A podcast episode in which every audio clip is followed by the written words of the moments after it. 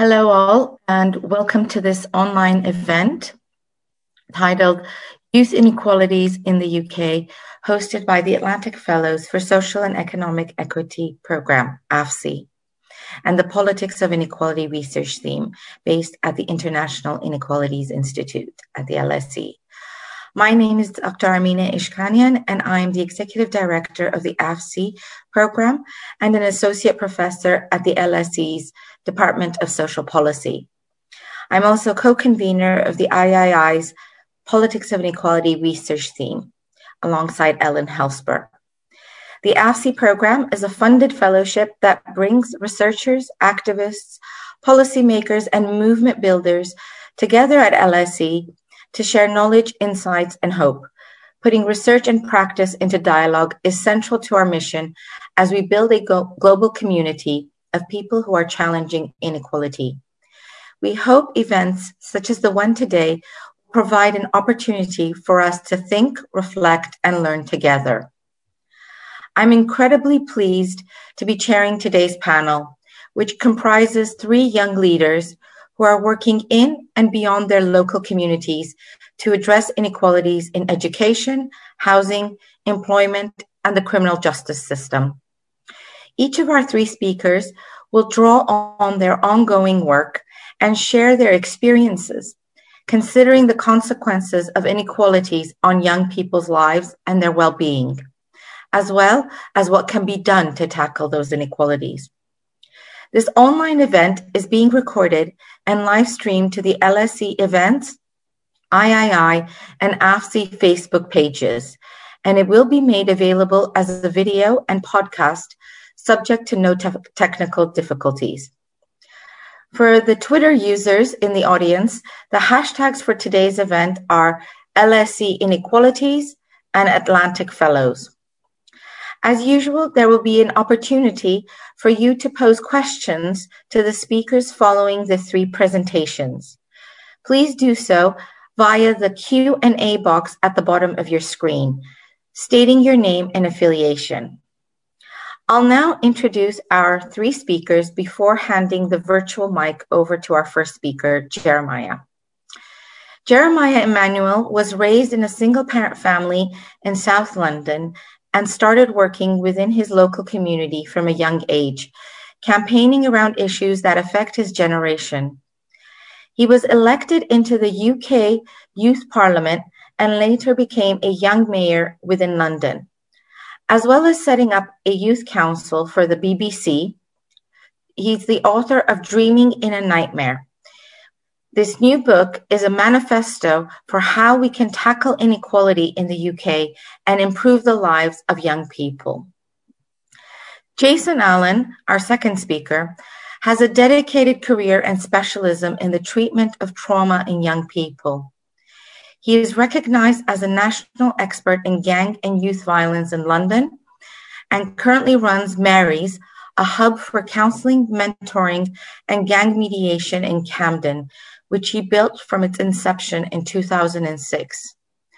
Jason's professional training is wide ranging, and he is currently completing a master's degree in psychology and trauma. Finally, last but definitely not least, we have Michaela Rafferty, who is a youth engagement and campaigns organizer at Just for Law Kids who exists to ensure young people have their legal rights and entitlements respected and promoted, and their voices heard and valued. She spent 12 years as a community worker and human rights activist in Belfast and has worked in youth rights initiatives in Palestine, women's empowerment projects in Tajikistan, and human rights education in refugee camps in Greece. Michaela is a senior Atlantic Fellow on the so, um, AFSEE program. Welcome, Jeremiah, Jason, and Michaela to the LSE. Now, over to you, Jeremiah. Good afternoon, everyone. When I was much younger than I am now, um, I knew that I wanted to change the world around me. However, I felt like my environment told me that I couldn't. However, my mother was a leading example within my life of someone that could impact the lives of others around us.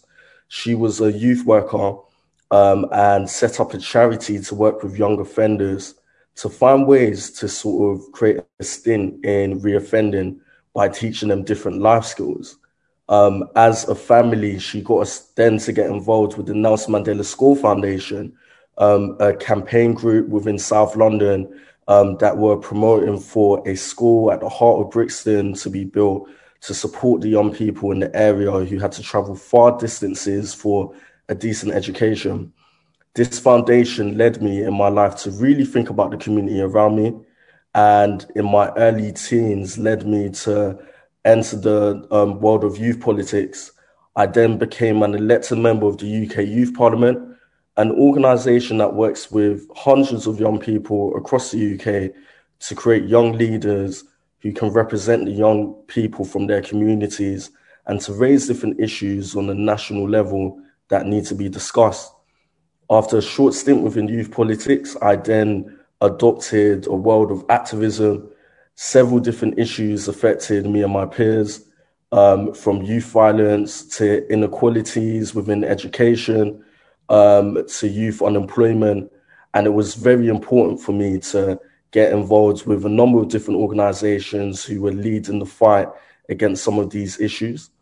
Um, I then went on to set up something called the Radio One Youth Council, a group of young people at the BBC who could advise them on anything from marketing to corporate social responsibility. I felt that in the business and corporate world, there was a massive gap between many of the companies that we interact with on a day to day basis and their consumer base, even though the majority of the time, the majority of their consumers are young people. But there was sort of no communication between these companies and the young people that they interacted with on a day to day basis.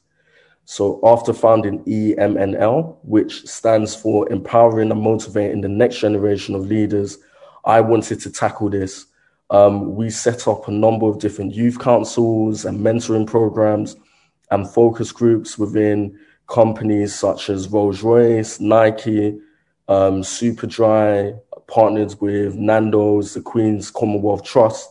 And for me, it was really getting everyday young people to tell all of these companies, you know, what they needed to do to create a change in their lives. Um, as an example, uh, uh, I remember a particular project we done in West London at a place called Westway Centre, and we flew a number of different global Nike football executives to London, and they were connected with everyday young people from across um, the city. And these young people had an open and honest conversation with a brand such as Nike about what they need to do to sort of improve the way they communicate with young people. Um, there was an example of a 15 year old who spoke to the head of global football, sort of informing him that the football boots um, that Nike sell are really, really expensive. And unfortunately, for many of his friends, they would have to do really bad things in order to afford um, those football boots because they wanted to become footballers in the future. Um, inequality is something that I've tried to tackle for a very, very long time now. Um, my debut book is actually titled Dreaming in a Nightmare Inequality and What We Can Do About It. Um, and many people sort of ask me, why would I call my book Dreaming in a Nightmare? Why would I use such a title? And immediately, when you think about the title, many people re- refer to my environment, you know, growing up in Brixton, South London. Maybe it was a nightmare, my environment and all the things I was around. But um, my environment was quite pleasant. Again, definitely surrounded by poverty and impacted by many different forms of inequality. But it was my day to day, it was my everyday life, and it shaped me for the future. The reason I actually called the book Dreaming in a Nightmare was because of the realization that my reality and my day to day and the realities of me and my friends could be seen as a complete nightmare to someone else who doesn't understand what we've encountered, so to someone else who's grown in a totally different environment, what is so normal to me um, and what all the problems that I was so desensitized from could be seen as nightmare to someone else.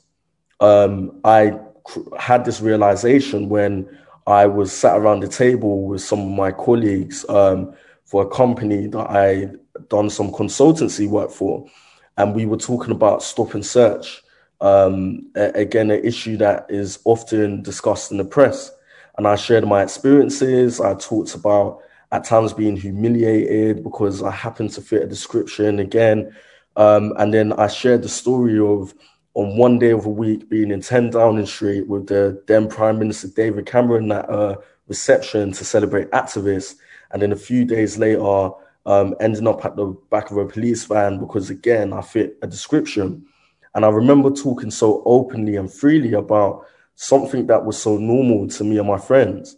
And everyone around the table was horrified. They couldn't believe that um, I had to experience such a thing. Um, but again, it's stop and search. It's normal. It's something that the police have to do. However, I definitely felt prejudiced um, majority of the time growing up when it happened to myself. But to everyone else, they couldn't understand and they felt it was so unfair that this had to happen to me. So from that moment, I started to draw realizations to many different issues within my life. Um, my earliest example of inequality was when my family were hidden homeless.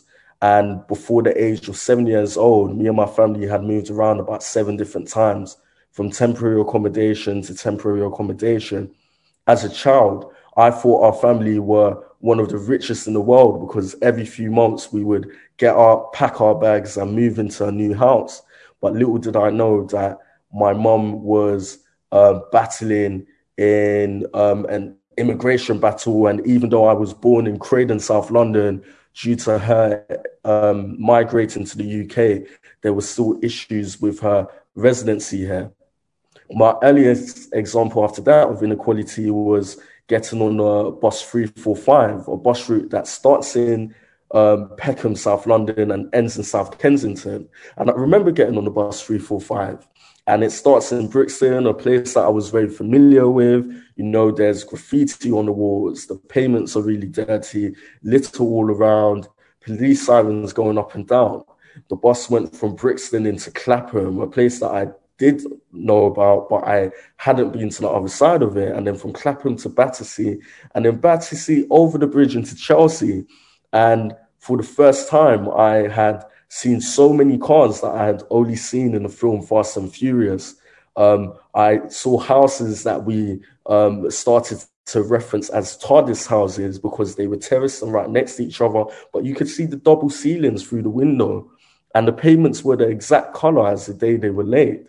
And to me, um, as I think at that point being a nine year old, it was recognizing that we lived in a city um, of two worlds. Um, and this is how I began to feel growing up, getting involved in my activism, traveling around the world, um, connecting with some of the most successful entrepreneurs on earth. And when I've met loads of different people and I'm sharing my story again, it's the stark reality of them not really understanding um, a lot of the issues that me and my friends have had to go through. There's so many other forms of inequality um, that we've seen in recent times. During the pandemic, um, one of the main examples that I think we all came across was um, the big debate around free school meals um, within the holidays. Um, and we saw amazing organizations and individuals like Marcus Rashford who really lobbied to the government um, to ensure that they can provide meals for families who couldn't afford it. Um, and again, I was that young person in school who needed the support of a, a, system like that, who could help my mother who couldn't necessarily afford things for us. Another example that I've seen as of recently is digital inequality. And during the pandemic, um, I actually heard a story a few days ago of a family of four who, between them with the mother working from home and the kids studying from home, had to share one iPhone in between them. Um, and many families from deprived backgrounds um, and areas just can't afford um, the, the, technological devices that are needed within this time. And the inequality within education. You know, I shared the example of um, speaking to a careers advisor and um, saying one day I want to become an author. And I was returned with, well, Jeremiah, don't be too overambitious.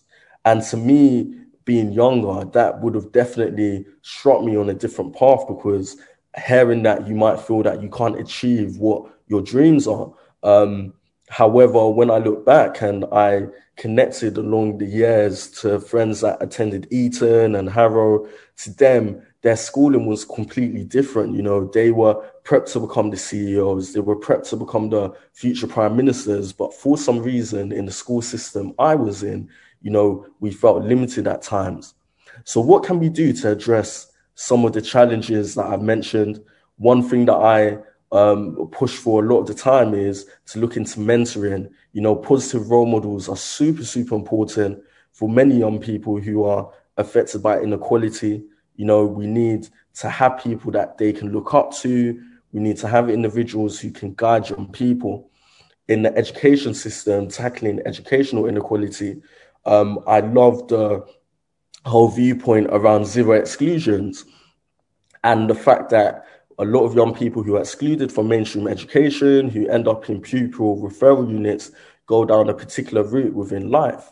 Um, and another thing for me is really breaking what I've called in the past through um, one of my previous organizations, the Wall of Silence. And it's um, the way I interpret it now is looking at different communities sort of living in two different parallel lives, um, um lines, sorry. Um, and how can we really break down these barriers? Um, I speak in my book about the fact that many young people from where I'm from, the only time they interact with people from upper class backgrounds are on the majority of the time three occasions. Number one, if they attend a Russell Group um, University or Oxbridge. Um, number two, if they land a job in the professional world or the corporate world in the future. Maybe their boss might be from an upper class background. And number three, for many young people, the first time they've met someone who is from a completely upper class background is when they're facing a judge within court and they're being sentenced for a crime they've committed.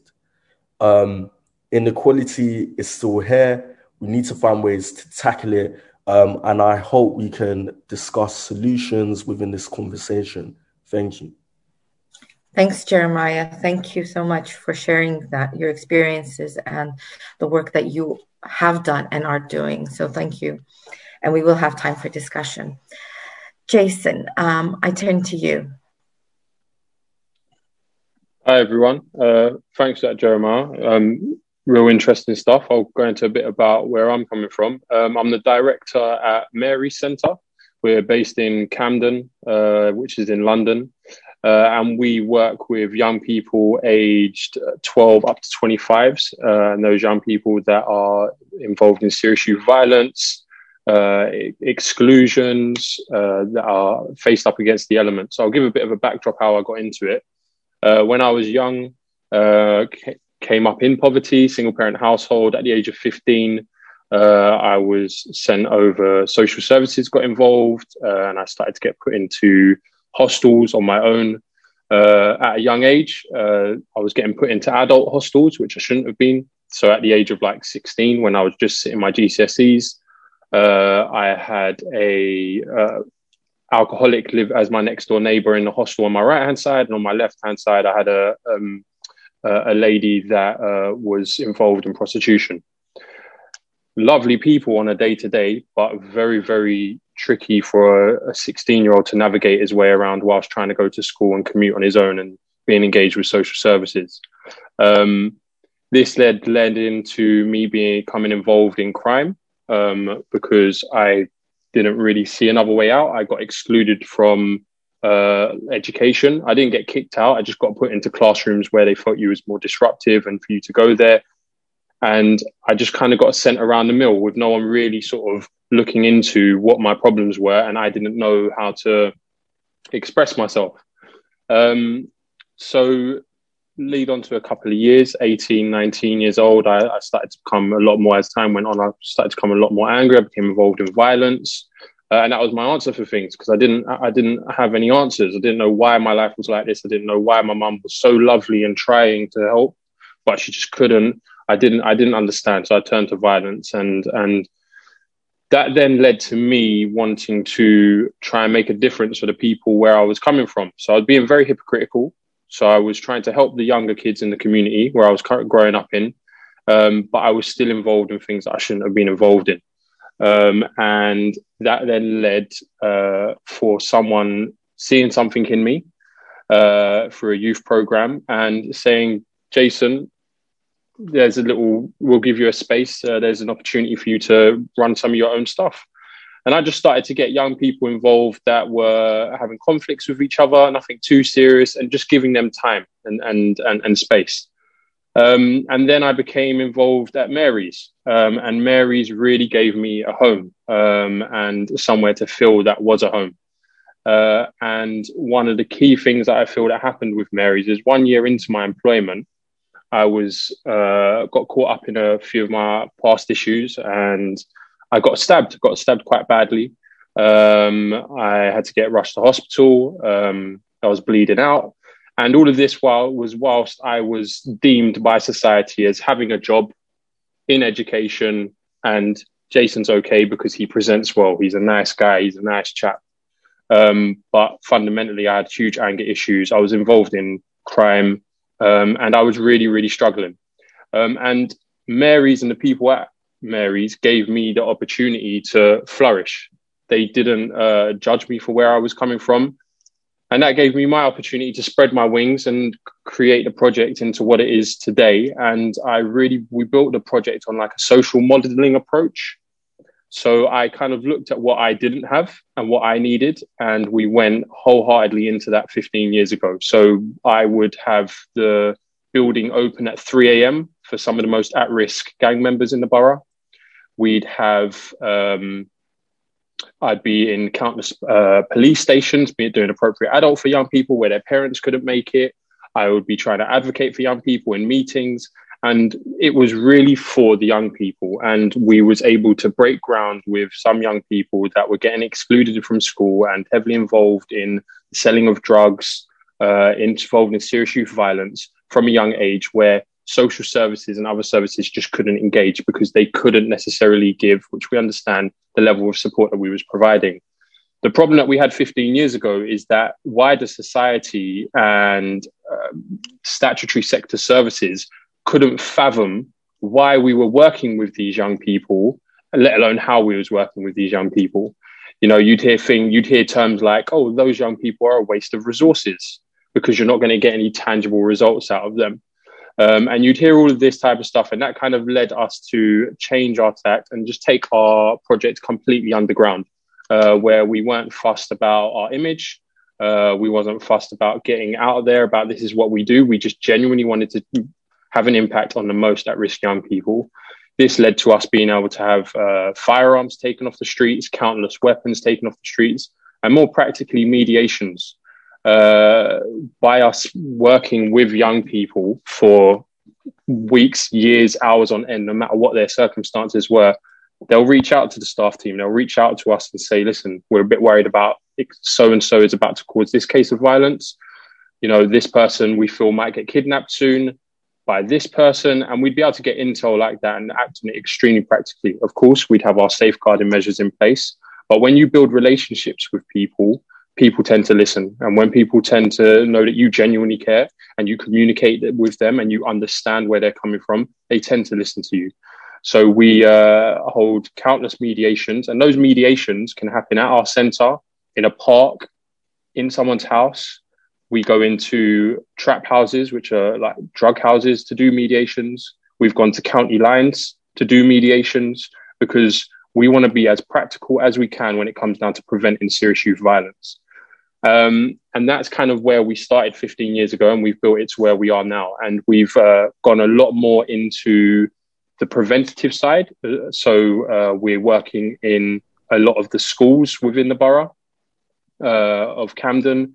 Um, and we are looking to go further afield as well. And a lot of that is to take on the, again, the young people that are showing adverse childhood experiences, the young people that are struggling in the classroom at the school. We say to the schools, even if you're going to kick them out tomorrow permanently, write us a referral today because we will be able to start building that relationship with them and carry on with them until they're 25. And again, if you look at it, that then goes around to a, an attachment theory approach a lot of these young people, they don't necessarily have the strongest attachments, whether it be with teachers or parents. some people might try and blame the parents, but sometimes your parents are just grafting so hard that they don't have the time to be able to relate to their child. They don't have the time to be able to have long discussions with their child and what they need. So uh, we try and build secure attachments. If you look into now, say 15 years later, we've got uh, 11 caseworkers and we looked at the social modeling approach. So our 11 caseworkers have all come up through our project. They've all come up from communities where young people are coming from that we would work with, and they're all at different stages in their lives.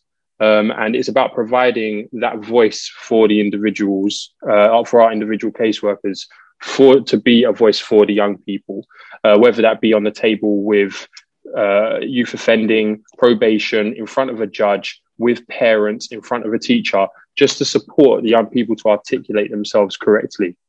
Um, and that's roughly what we're doing as a project. Um, and we work with about 200 young people a year, just over 200 young people a year. And it can be as intense as it needs to be or as relaxed as it needs to be. So we can work with a young person for one individual, depending on what their circumstances, for five hours in one week, if not longer. We could work with one of them for one hour every three weeks, just so that they know that we're there for them. Um, I was very passionate when I was younger at knowing that, like, oh, well, there's no one I can call. I haven't got anyone right now. That alcoholic George, that my next door neighbor in my hostel at 16, is caused like they're causing big issues. Where do I go now? Who can I speak to? So we built up a 24 7 model.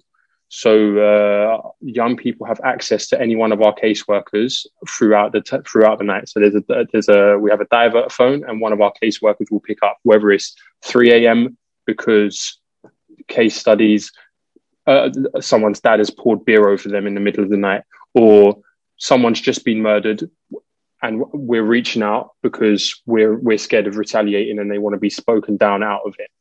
And we're fully aware that in order to have such an impact, we need to be able to be on call. We need to have sessions on uh, whether it be Eid or Christmas Day. We have sessions throughout the year. We go and visit young people. We'll go to wherever they are in order to support them. You know, the amount of uh, cortisone that young people have got pumping through them all, all, all the time, the the lack of dopamine that they've got in them all the time. You know, young people need to be feeling safe and have lower stress levels. You know, a lot of these young people they don't feel that they have a choice, and I know that the the newspaper builds the narrative that they do have choices, but when you only know one way of living, you can't fathom having a choice. When you can't even communicate properly, to, to, to what the wider the society would deem being properly, how can you go and get a, into a place of employment? So that's kind of what we do. Um, and I guess that kind of leads into what can be done. I feel that there's a huge problem with uh, the view of with the view of youth violence at the moment, um, and has been for a little while. I feel that a lot of like government uh, narrative is is okay. We want to stop youth violence. We want to stop serious youth violence. But then you see a lot of the initiatives that are put forward are either tokenistic six week programs, and then they then people disappear to implement it, uh, or a lot of the funding, for instance, is going towards preventative work, and that is key. Preventative work is key. However, there's not much, that much work being done with the young people that are actually the risk. There's loads of work being done with the young people that are um, potentially at risk, but the young people that are actually at risk, that are in, that are getting sent to county lines, that are embroidered in, in violence on a daily basis, that are going through high levels of trauma on a daily basis, that don't know how to cope. There's hardly any work being done with those individuals. And the only answer for that is the criminal justice system then as soon as they're engaged in the criminal justice system, it's just a slippery slope thereafter. And I feel that a, a change in uh, the changing view from society needs to continue in understanding that young people that are involved in these way of lives are, are from, have gone through serious adverse childhood experiences, going through high levels of stress and high levels of trauma and need support. And if you look at, say, I liken it to say mental health, if you look at someone uh, 15, 20 years ago, if you had depression, society deemed you as having the lurgies. They didn't want to know you. They thought, oh, that's depression. Get away from me. And then it took a few years for wider society to understand, you know what, people with depression, anxiety, mental health, people need support, and society came around and changed that view to support them. And I and I I see that society is making that change with young people, but it needs to continue to understand that these young people are not big bad wolves. And if you speak to them and communicate with them and provide them with something that is consistent, then they'll be there to support. Looking at your uh, root causes from poverty, from a, a sociological or a psychological aspect, will be able to make the changes, you know, and serious youth violence, it's not a new thing. Um, I'm really looking forward to what Michaela's going to go into because I'm sure the violence around here is no real difference to Belfast, no difference to your Liverpool's, Glasgow's, Brussels, Paris. It's always been here, and the media is spinning a narrative that the young people are alien and that they are that there's no help for them. Um, and yeah, that's kind of roughly who we are, what we do, and who I am. Uh, thanks. Thanks, Jason. Thank you for sharing that. Um, really good to hear from you. Um, over to you, Michaela. Thank you. Um, they were both really brilliant um, presentations. I am going to just share my slides now so that I can keep on track of what I'm wanting to say here today. Um, can everybody see this okay? Um, so I'm delighted to be here. Thanks so much to II and AFSEE for having me. Um, I'm delighted to speak about my experiences as a youth worker um, and a practitioner and a young person growing up in um, Belfast. I'm going to use two case studies um, throughout this one to highlight my work in Belfast and um, one to highlight the structural inequalities um, in my experience in London um, to, to relating to young people who have been excluded from education. I'll start with Belfast, the place I grew up. Um, I studied community youth work 15 years ago after having um, my childhood in um, in Belfast and realizing that there's such limited opportunities for young people who are living on on interfaces. I wanted to learn more about this, and um, so was very fortunate to get a place to study youth work. Um, and I've worked on several peace and reconciliation projects, both at home and overseas. And last year, I came to London to do my master's at LSE um, in inequalities and social science. Um, I completed research into the impact of growing up in a divided society has on young people who have never had first-hand experience of the conflict. These young people are named locally as the peace babies, um, as were born after the Good Friday Agreement. Um, and I look particularly at how they, their ability to be able to connect to their future. Um, as of limited time today, I can't go into the history of the north of Ireland. It would be absolutely impossible to even attempt to cover this in 10 minutes. But for those who aren't aware, following British occupation and a civil war lasting over 30 years, the north of Ireland has been in a peace process for the past 22 years. The brutalities of these years of violence have been replaced by a divided society, which many argue is a failed state. For some, the peace process has brought great prosperity. Power sharing politicians use identity politics to legitimise their existence and secure their support. Some who can afford it have moved away from interface areas, and many have the privilege of thinking the dark days of the conflict are behind us and now tourism is one of the fastest growing industries across the north of Ireland, which is quite bizarre whenever you think about how much Belfast and the north of Ireland was avoided in the height of the Troubles to the outside world. But what's often ignored as tourists are brought around the peace walls and politicians are held as leading examples around the world is just how the dysfunctionality of a divided society is impacting on the next generation. As you can see from these statistics, religious segregation has been institutionalized, with most children and young people educated separately from their peers of the other religion, and housing being segregated not only by religion but also by class, with 98% of public housing being segregated, creating a siege mentality, particularly for those who don't have the capital to decide where they want to live. Again, this is huge factor in wage and inequalities between young people who grew up living with the visibilities of the troubles day in, day out, and those whose families are not living on interface communities. There's been a 33% increase over the last two years on the number of children in households on the housing waiting list. It's also a huge religious inequality continues to affect social housing. In North Belfast alone, 82% of those registered as homeless come from a Catholic or nationalist background.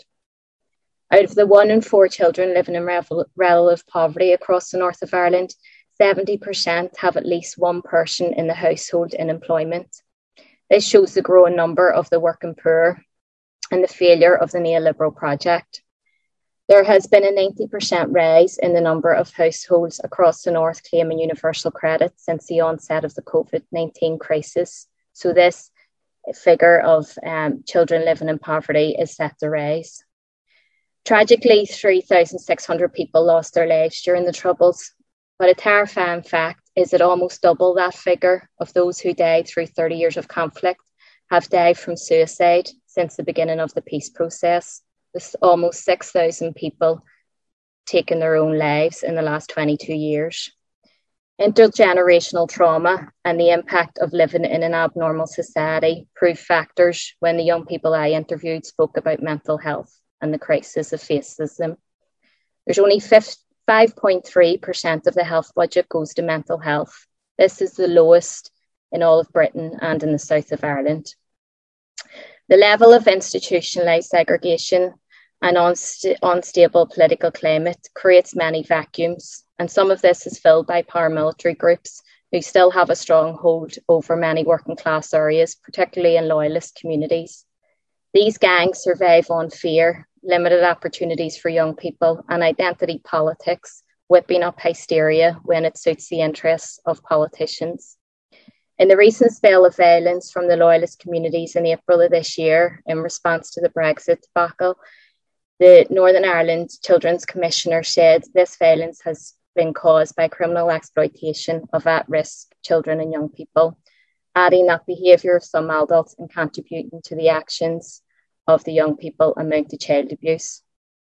When we look at how entrenched division is in every structure of society in the north of Ireland, I would argue that each power holder who continues to create and perpetuate these divisions, holding the North in a state of limbo between the promise of peace and the constant threat of war, are responsible for these acts of child abuse, including the great and good who are employed to keep these divisions in place and profit from it while our children and young people suffer the consequences. I think this is a telling quote from one of the young people I interviewed during my research, um, and really demonstrates how damaging and oppressive a divided society is on the well-being of young people. Being told the situation is normal when it is not normal makes you feel like you're the one going mad. The conflict has left trauma behind, but the divided society we live in continues to traumatize our young people. In my experience, children and young people want to integrate and when they're given the chance, they thrive when they're exposed to diversity in a safe and nurturing way.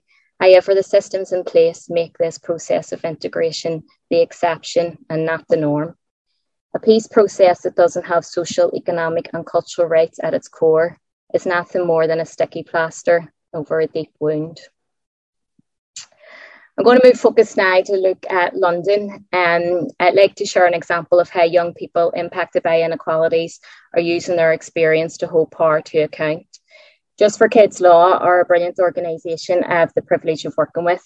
We work with and for children and young people to hold those with power to account and fight for wider reform by providing legal representation and advice, direct advocacy and support, and campaigning to assure children and young people in the UK have their legal rights and entitlements respected and promoted and their voices heard and valued.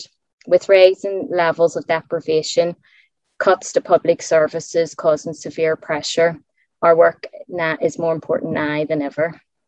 I work I will talk about a campaign I am working on with young people who have been excluded from the place that the majority of kids spend a high percentage of their childhood, that's school. While the right to education is recognised as a child's right across the world, in England, 7,894 children are permanently excluded from school each year, and 438,000, a massive number, I can't even say, um, experience fixed term exclusion. And that's said to be anything from one day to a maximum of 45 days. However, young people I'm working with have been given fixed term exclusions to last the whole academic year. In 2016, the UN Committee on the Rights of the Child made a clear recommendation to the UK government to address the disproportionate use of exclusion for particular groups of children. Despite this, in the last five years, there's been a 41% increase in the number of fixed term exclusions given in London. What's deeply worrying is that certain groups of children are disproportionately excluded from school. These statistics on disproportionality show the underlying injustices and inequalities that lead to school exclusion. Young people already facing vulnerabilities and barriers to participating positively in, in, in society due to the oppressive structures and systematic failings are let down even further through their exclusion. The fact that children with special educational needs are six times more likely to be excluded than their peers shows that the current education system is not fit for purpose, as it is ignoring the variety of needs our children and young people have. The fact that children on free school meals are four times more likely to be excluded from school show the direct link between poverty and exclusion.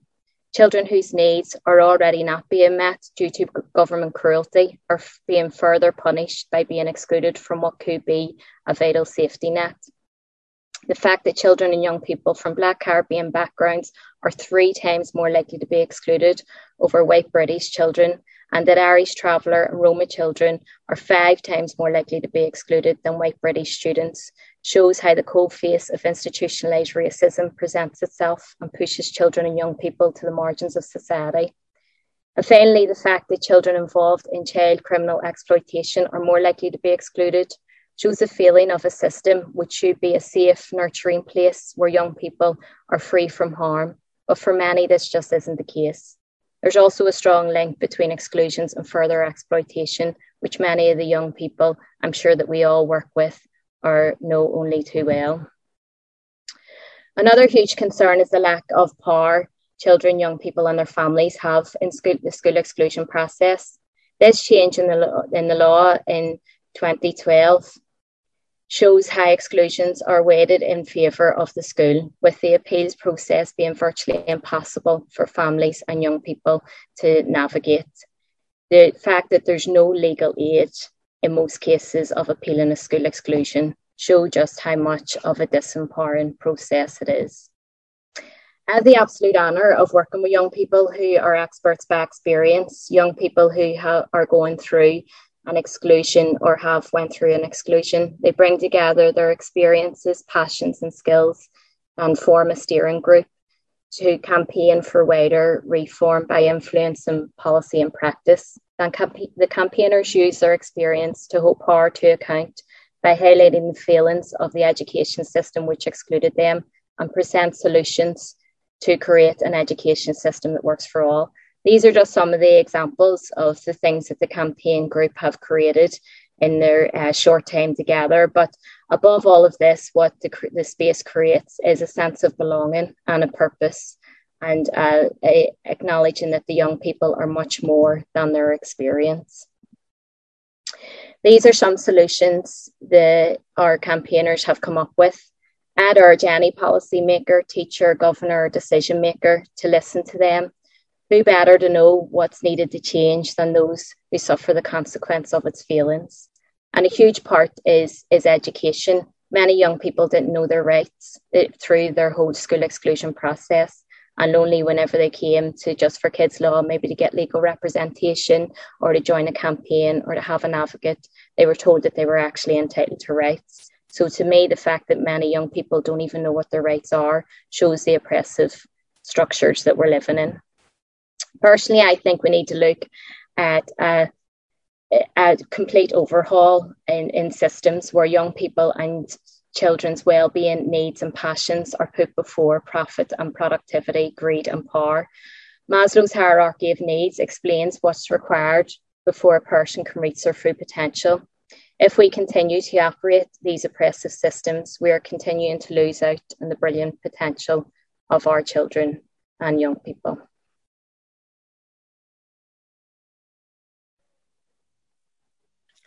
Thanks, Michaela. Excellent presentation, all three speakers. You've given us so much to think about and to discuss. Um, before I open and we've already got lots of questions in the Q&A, um, I wanted to give the speakers an opportunity if you wanted to reflect on any of the other speakers' points or share um, anything um, before I turn to questions. Yeah, I, I, I thought obviously it was just amazing hearing from both speakers, and I just think it was especially crucial um, what Michaela was talking about, sort of like the, the school exclusions and the spe- young people with say special educational needs, and the direct pipeline that uh, that, that, leads into, um, and you're then exposed to young people are then exposed to the elements outside, and it is you're then you're then exposed to grooming, and you're then given from an, a young person's perspective, an opportunity. You know, you're given an opportunity because school is not giving you an opportunity, and then that that that just triggers the whole change in understanding of what what choices we actually have. You know, um, but no, I thought that was really powerful because uh, the the pipeline is is clear to see. Thanks, Jason. Michaela, do you want to respond, or Jeremiah? Absolutely, I completely agree. And I think that what was the common thread between all of our presentations to me was the the isolation that young people are facing in what has been deemed as the norms of society, and that so many young people are actually living on the margins of society. So, if that's where the majority of young people are, we really need to look at the systems that push them there, as opposed to try and getting those young people to fit into the systems that are in existence, which are clearly failing the young people. Um, and I think that uh, Jason's point was spot on around the or maybe it was Jeremiah, sorry, I'm getting confused. Um, but somebody made a class point about the only time that a lot of young people um, are are seeing somebody from the upper classes is whenever they're stood in front of a judge. And I think we need to acknowledge that a high percentage of decision makers and power holders are coming from the elite class, not even just the middle classes. They're coming straight from private school where they have not been exposed to any of the realities that young people whose lives they really have in their hands um, ha- are, are experiencing. Um, I thought that was a very powerful point. Thank you. Yeah, I think all of you talked about, you know, not being seen, not being heard, and the importance of relationships, reliability, having someone care, you know, and and and take that into account. And I think mental health was really something you all talked about, which which was key. Jeremiah, did you want to respond as well before I open it up to questions? Um, I, I, I could definitely see the link um, in all of our talks between education um, and I wanted to share an ex- example of a school in South London called the Dunraven School.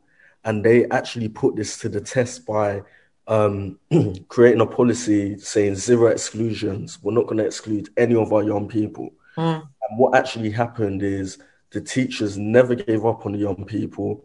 Um, they tried their hardest to identify the underlying issues that would contribute to what they normally call low level, mid level disruption within classes, um, and really just delving into some of the surrounding issues rather than just identifying the young person, saying what you've done is wrong, and then referring them to a pupil referral unit.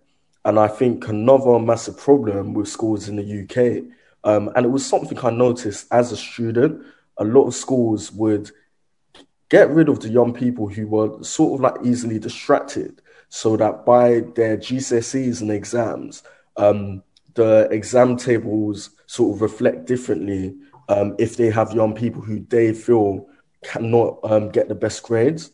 And that for me was just terrible seeing that um, throughout my community because it was just so blatant that that was one of the reasons why young people were getting excluded.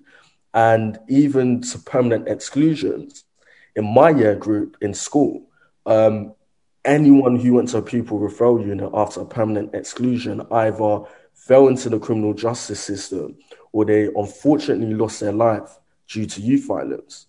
So that for me, and I touched on it in the book, was a shocking revelation when I actually realized that um, and more needs to be done to really tackle, you know, educational inequality. Thanks, Jeremiah. Yeah, Oh, sorry. Go ahead, Jason. Sorry, I mean, um, yeah, I, it was just sort of as well following on to a bit that both uh, talkers just were saying, uh, Jeremiah and uh, Michaela, around um, uh, immigration inequality and institutionalized, uh, institutionalized racism. And I feel that this we, we see, I'm sure everyone on this panel knows the impact it's having on our on our school children and in the workplace uh, and all around society. And the fact that it just gets ignored so often um, plays into the narrative. Um, and if you look at, say, uh, other cities, race race isn't uh, seen as important in the news when it comes down to serious youth violence outside of London. You know, if you look at serious youth violence in all of these other cities that it's happening in, race isn't an issue. However, in London, it's deemed young black males are causing the violence. But if you look at the statistics uh, of of how many young black males there are in the city of London versus the amount that have been involved in serious violence, it's it's it, it's nowhere near comparable to say if you look at your Glasgow's or even I'd imagine your Belfasts. Um, and this is really crippling so many young people from a young age, not only just say racism, but classism that's happening. And it's all playing into it. And it doesn't help when you have the, the people that be putting out policies and papers saying, oh, yeah, we've done a check on it. And oh, yeah, it doesn't exist. In institutionalized racism, it doesn't exist. We can't find anything to do with it. Um, but yeah, continuing to highlight things like that, I think is important for our school children. Thanks, Jason. Thank you all. Um, we've got lots of questions. Um, some are directed at certain people and some are not. So I'm going to take three and give um, one each um, to each of our speakers. So I think this is a question for you, Michaela, and I'll ask all three questions and then please uh, you respond. So it comes from Luna Glucksberg, who's a staff at III, a research fellow. And thanks everyone to the wonderful presentations. She asks, what do you suggest instead of exclusion for children who are excluded? And she's asking this as a wife of a secondary school teacher who's worked in both mainstream and PRU, who is dedicated to his students, who often create deep bonds with him. What to do when students so deep in gangs that violence is their way to interact with teachers? How do you keep everyone safe?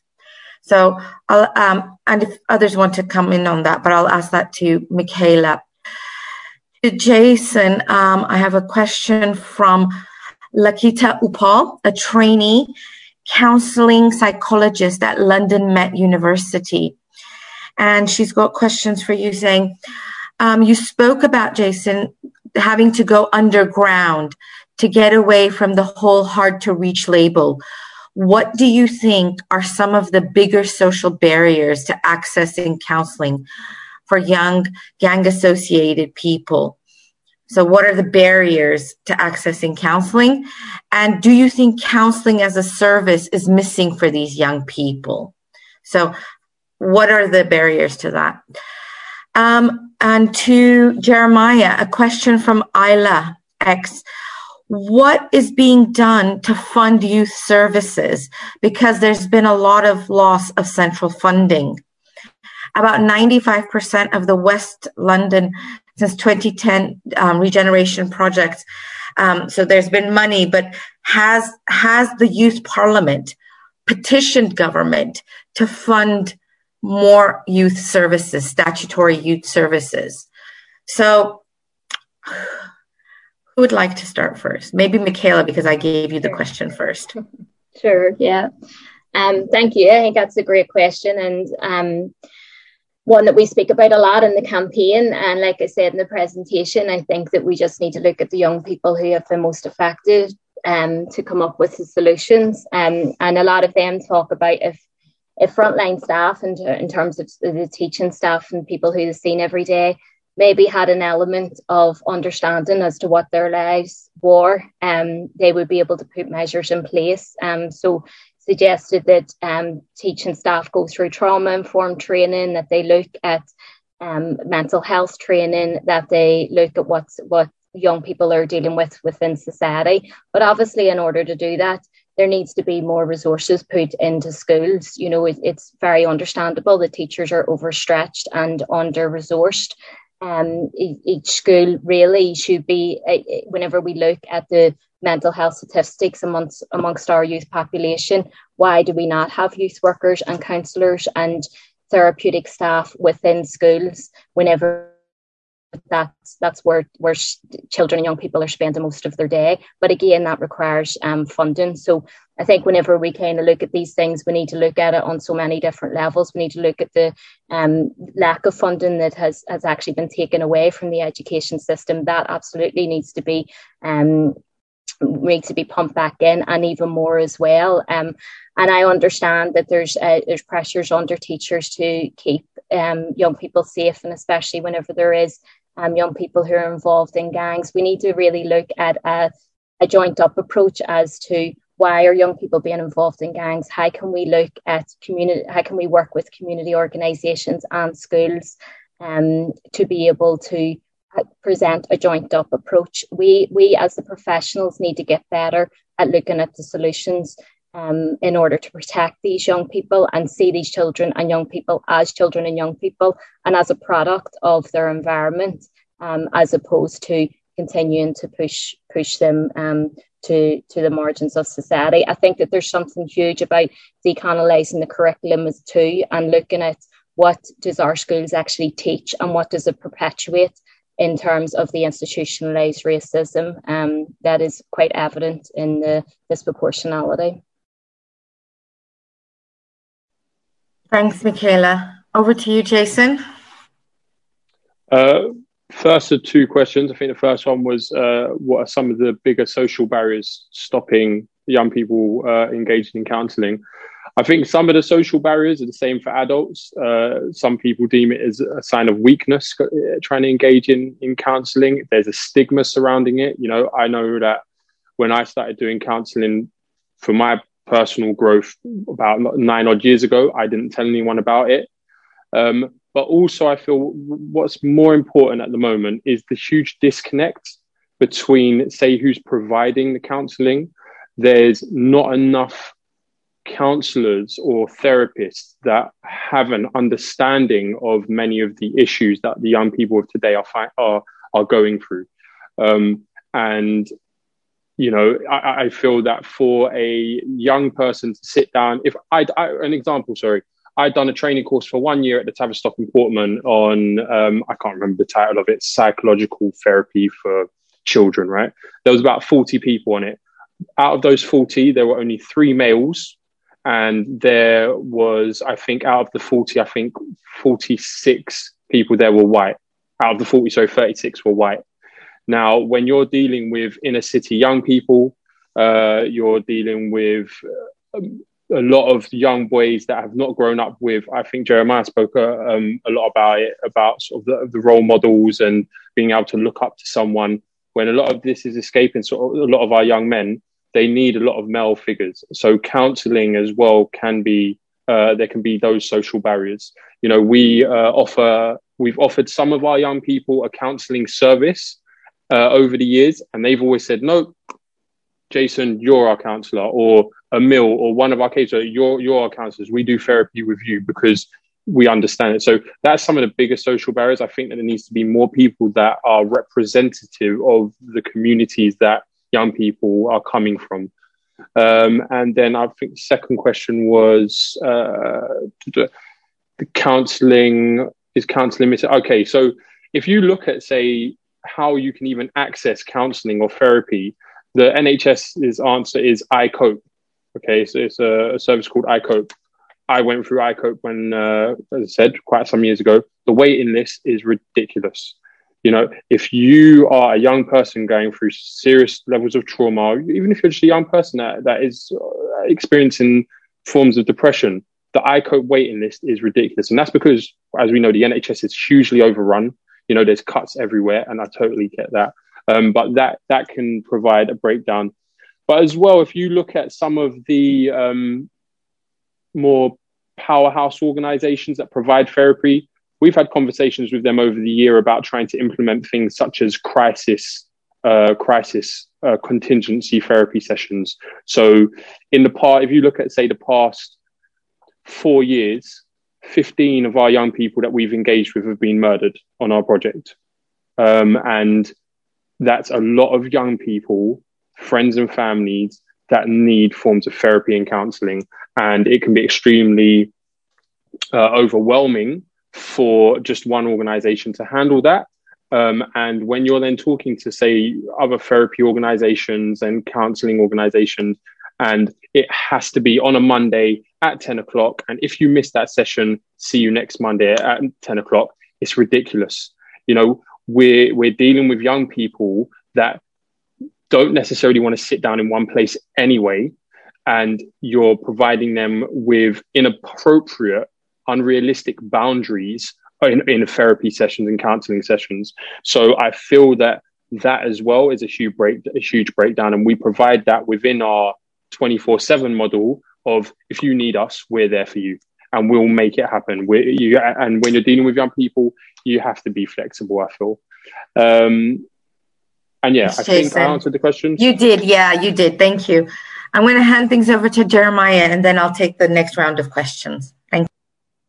Um, yeah, um, very similar to myself when I was growing up. Um, the majority of our youth services within my community were cut. Um, and it was devastating on young people. Um, in my book, I literally write about the local McDonald's becoming our new youth club because we had nowhere to go after school. Um, and more needs to be done to like fund youth services.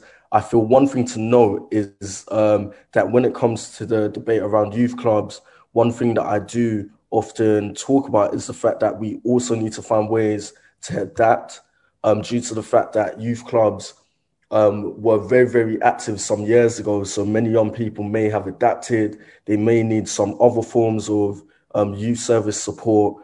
Um, and it's up to us to find ways to support them. In terms of um, central government and funding, um, one thing that I always draw to as an example, um, there's a political commentator called Kenny Imafidon, and in 2012, he wrote something called the Kenny Report, which was all around gangs and serious youth violence.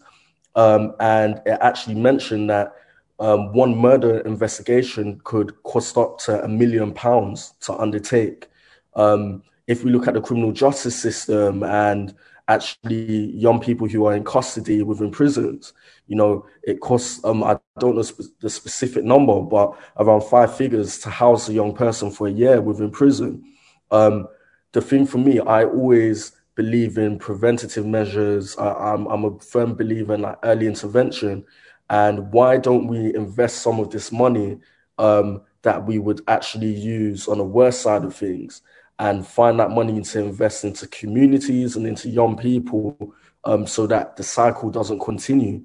Um, in, in terms of the UK Youth Parliament, um, again, it's a youth organization, um, so we don't actually make any policies.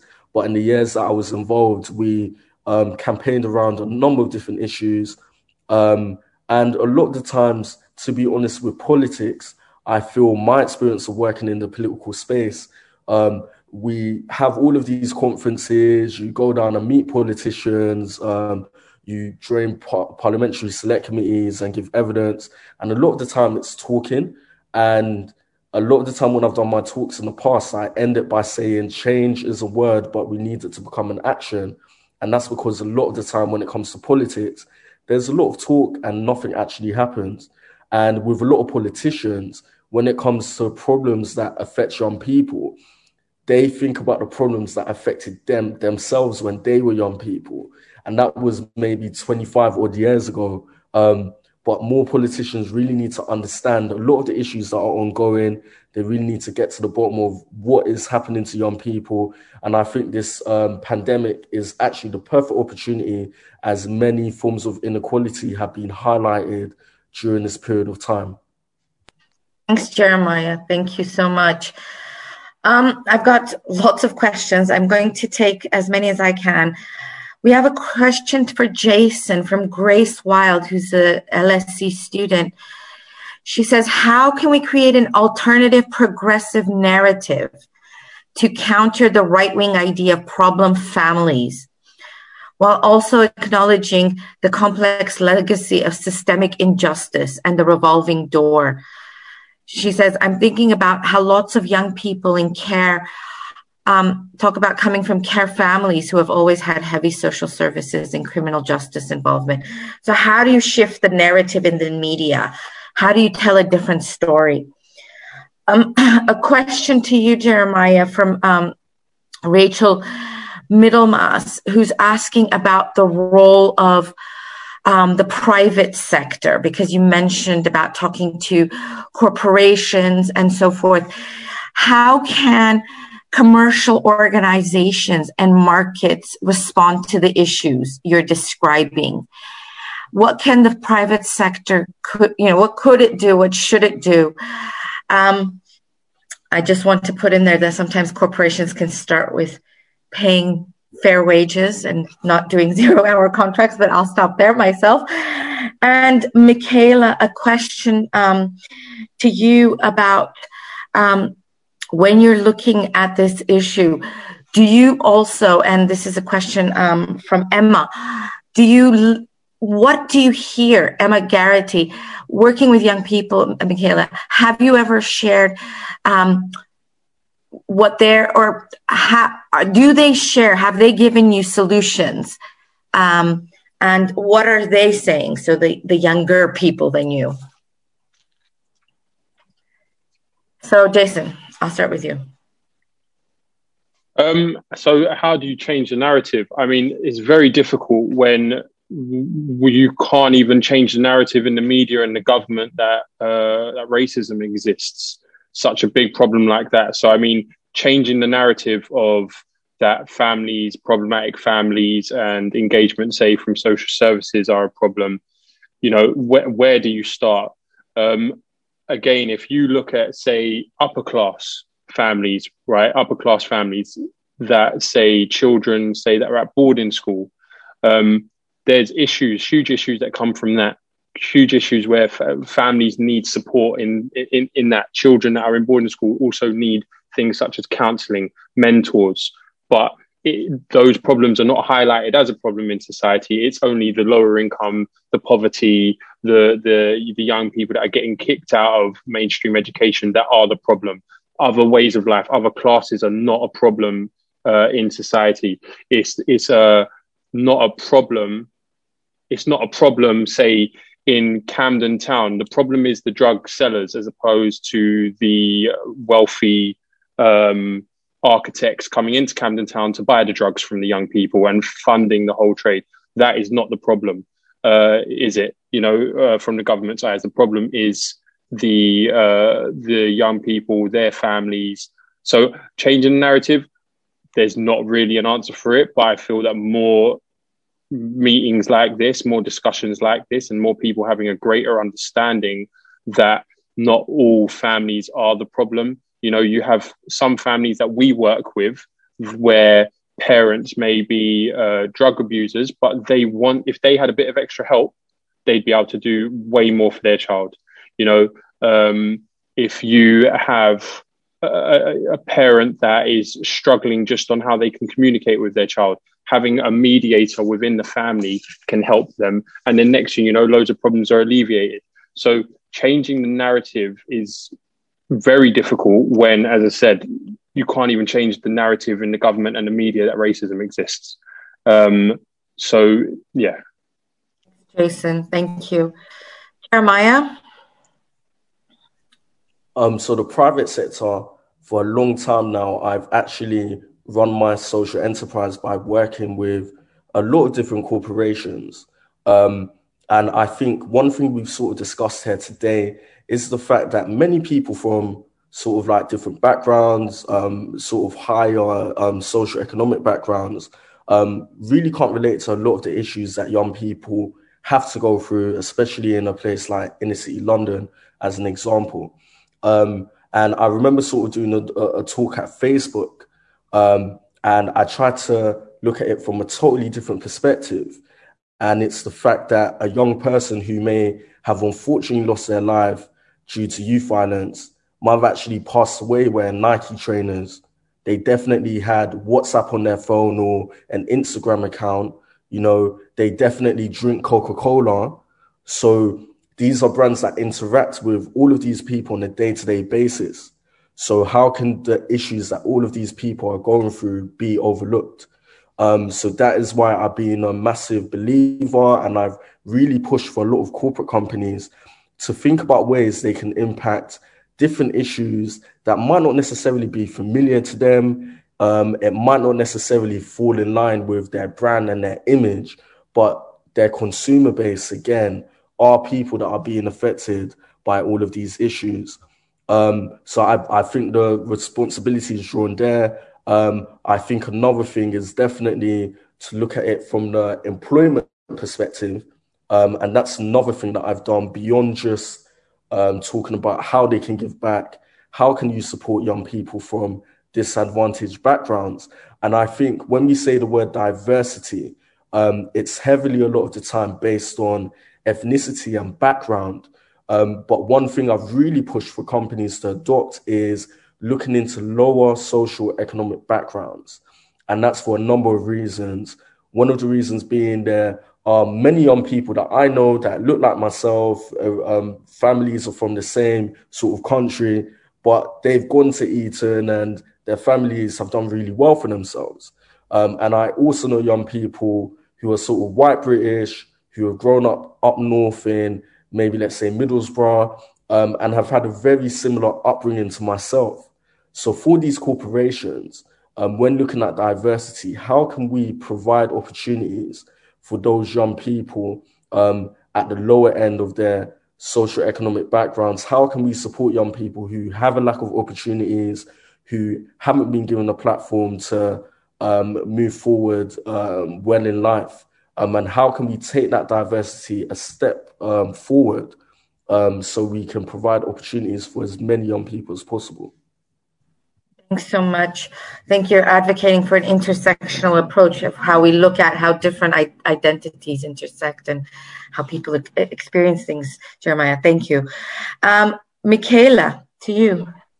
Yeah, in terms of solutions, um, I think that it's really important that we recognize that we meet young people where they're at. So if a young person is trying to survive without a home, we need to give them a roof over their head. If a young person is living in poverty, they need to have food at the, the, at the table.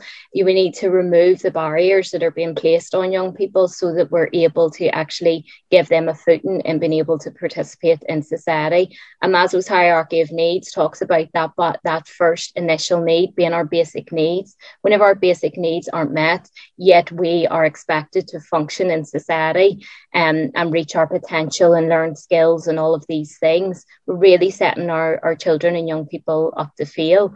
Um, and the solutions in, in terms of school exclusions and young people who have been excluded, you know, a lot of them, when, when reflecting back on their exclusion, are saying if only I, I, people had if the teachers and the caregivers had presented me with solutions at that time um, have given had listened to me, had seen the whole me and what I am going through, have given me a chance. For many, they were the, the process was so disempowering, they didn't even know what was going on. They were in a fixed term exclusion that all of a sudden became a permanent exclusion. And during that process, they had no time to represent themselves, to know what their rights are in it. They're in the receiving end of it.